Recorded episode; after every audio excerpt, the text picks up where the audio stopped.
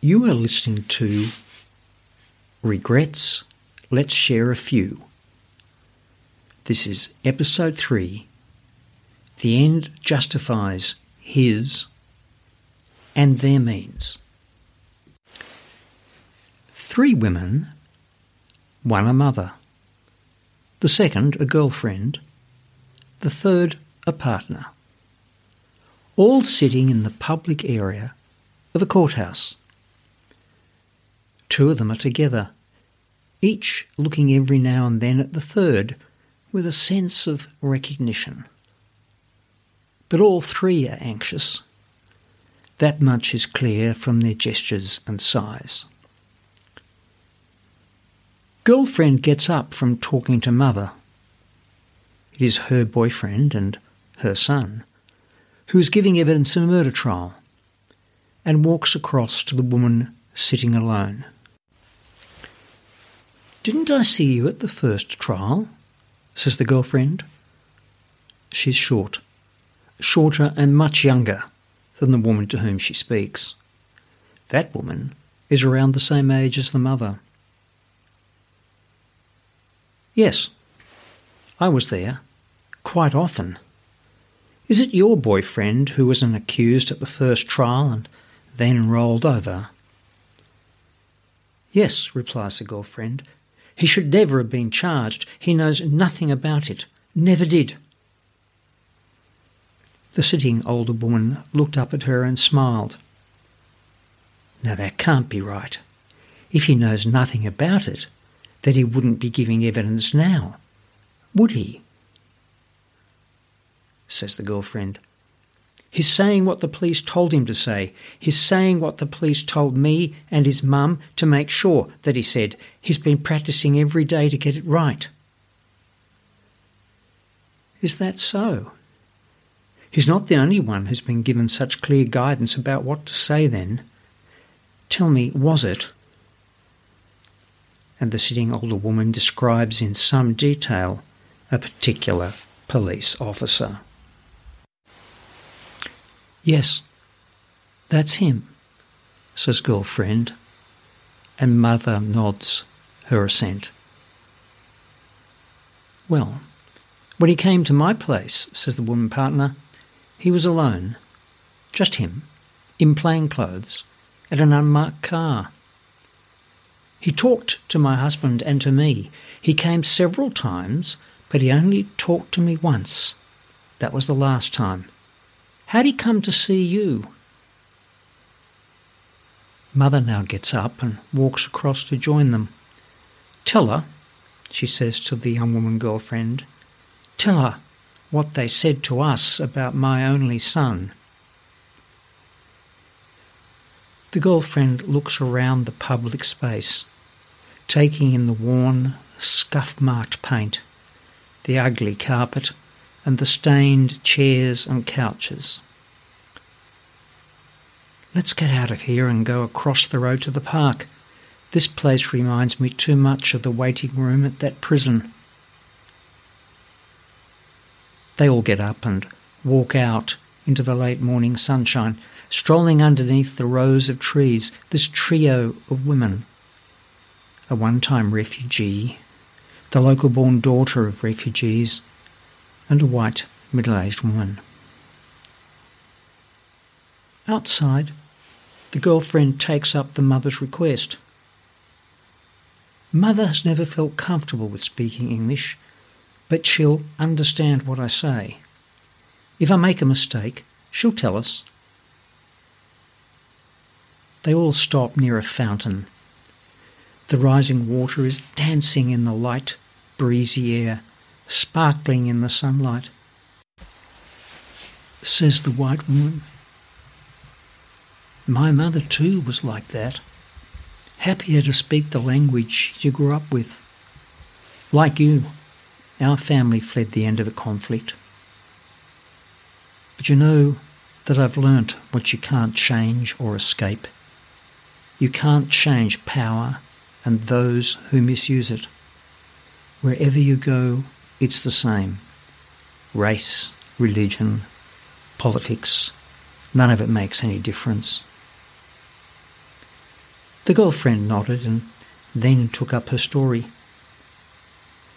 They arrested him and the others who are now on trial after years of investigation. She continues. They held them out at the jail for months before the trial. His father is dead. Mother and I would go to see him as often as we could. Every time was worse. He kept saying that he didn't know anything. He was going downhill. We were afraid he'd kill himself. That first trial, it ran for weeks and weeks, and then it suddenly stopped and the jury was told they could all go home. Imagine that. You listen to this stuff for weeks, and then you're told it was all a waste of your time, but they won't even tell you why. Hmm, said the white woman. I wasn't a witness at that first trial, but the police want me and my partner to give evidence at this trial. I've been following this case for years, wondering when my husband will be swept up in the net. It took the police so long. Well, said the girlfriend, why did you think they'd come knocking on your door? Said the white woman, Tell me first what happened to you and his mother and to him, and then I'll fill you in. Okay, replied the girlfriend. Well, there were these rumours after that first trial that the police had worked out that they would lose. So someone did something, I don't know what, but the judge had to stop the trial and send the jury away. I was told he was pissed off and let rip at the prosecutor. I guess that's not surprising after all that time. But all the accused, including my boyfriend, stayed in jail waiting, waiting for the second trial, the one that's on now. Then one night the copper turns up at Mother's house. It was very late. I was there because Mother and I had been to the jail and she'd asked me to come home with her. She just couldn't bear to be alone that night. Anyways, the copper says that the police need our help. He says that he knows my boyfriend didn't do it, but as new citizens, we have to help him to put the killer away for life. How very noble of that nice officer of the law to share that with you, says the white woman. She goes on, Was that before or after he told you what would happen to your boyfriend if you didn't persuade him? How do you know about that? As I told you before, I know the man. I know his ways. I'll share what I know later, says the girlfriend. He told us that because my boyfriend is Asian, with little body hair, he'd be sexually assaulted. A lot. He told us it was very easy to allow it to happen, and the guards wouldn't be watching what was happening, or if they were watching, they would just enjoy the rape. Was that all? No, said the girlfriend. The copper told me that if I wanted my boyfriend back, then mother and I were to go to the jail on a particular day at a particular time. It was way out of usual visiting hours, and we persuade my boyfriend to do what the police asked. They had a statement he was to sign, and that was the evidence he was to give. In return, he'd be released, and there'd be no charges against him. So, did you go? Oh, yes, we went. And what happened? Well, the police came one night and took us to jail. It was very, very late. When we saw my boyfriend, he was terrified. We, Mother and I told him the deal. We told him he had to take it. Mother broke down and wailed. He agreed. As soon as he did, the police came in with a document for him to sign. He was told to look at it quickly, as he'd have time to memorise it later. As soon as he signed, they said that he was being taken from the prison and would be taken home. Mother was terrified. She thought they were going to execute him and leave his body in a ditch or a drain. But they kept their part of the bargain, didn't they? said the older white woman. Oh, yes, they did, and so have we. That's why he's in there now, telling the jury a pack of life saving lies. What about the other accused?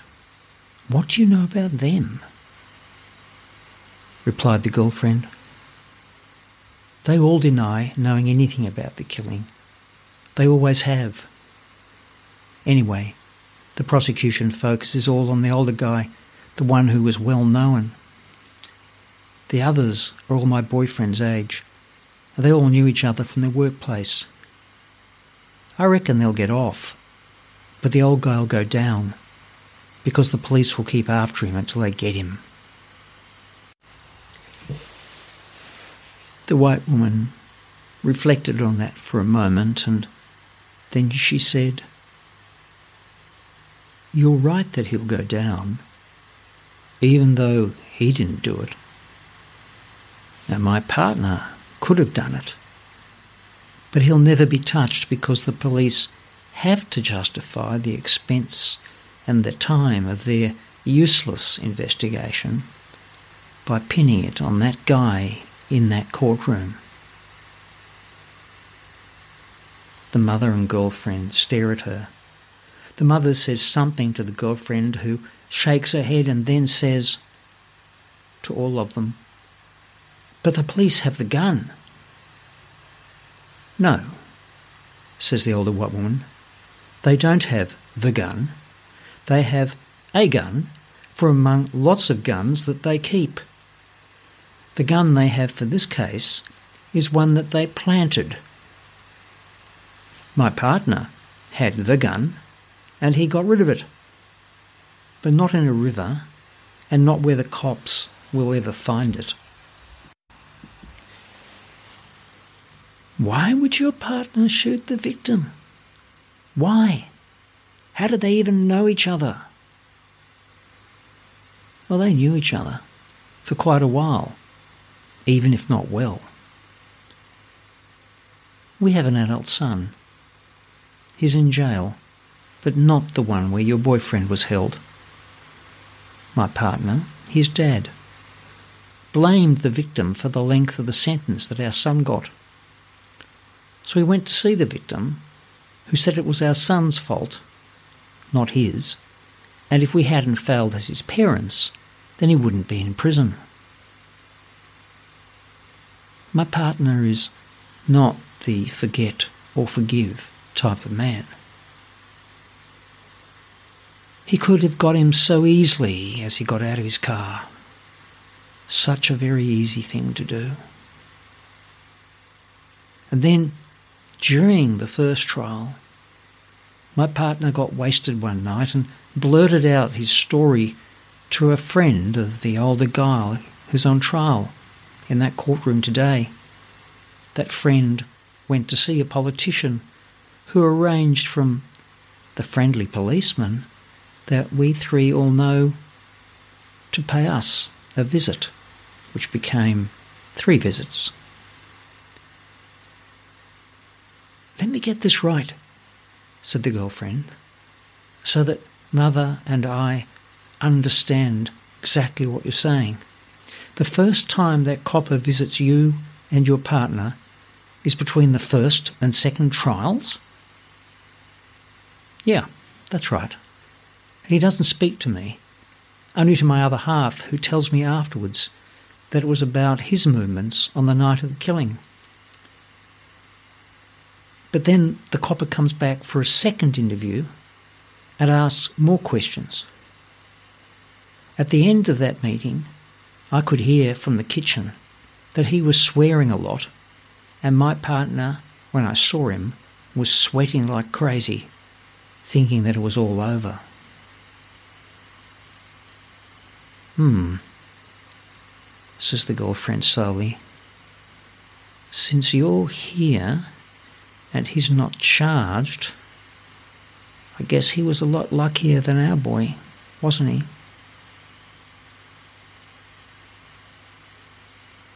Says the older woman with almost pursed lips. You know, it's the gift that keeps on giving because when he came the third time, it was to tell both of us my partner and me, that we were going to be witnesses, just witnesses, and what we would both say at this second trial.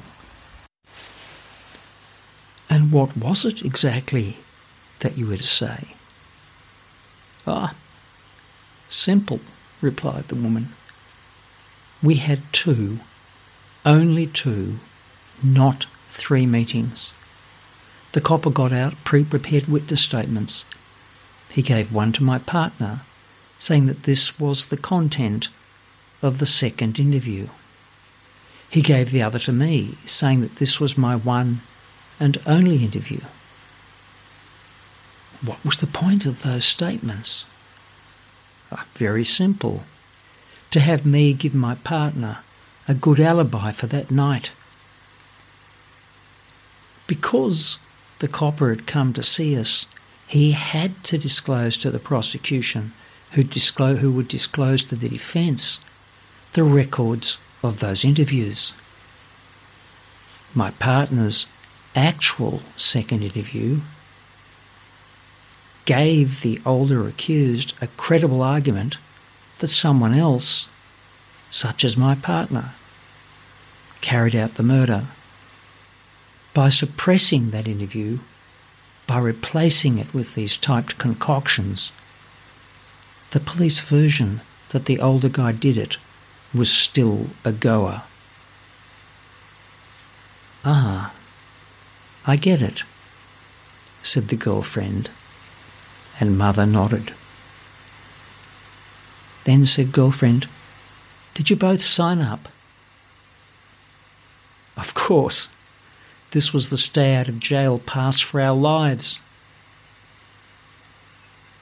So, does that mean that this week or next week, in any event soon, you're going to go into that courtroom and, like my boyfriend, just lie and lie? Hmm, that's what it means. But not just me. That Suave Copper and my husband are going to lie and lie too. That copper is a kind of genius, isn't he? reflected the girlfriend. I guess so. Look, we've been out here a while. Unless the cross examination of your boyfriend has started already, then you can have some lunch with him. So let's get back into that building now, shall we?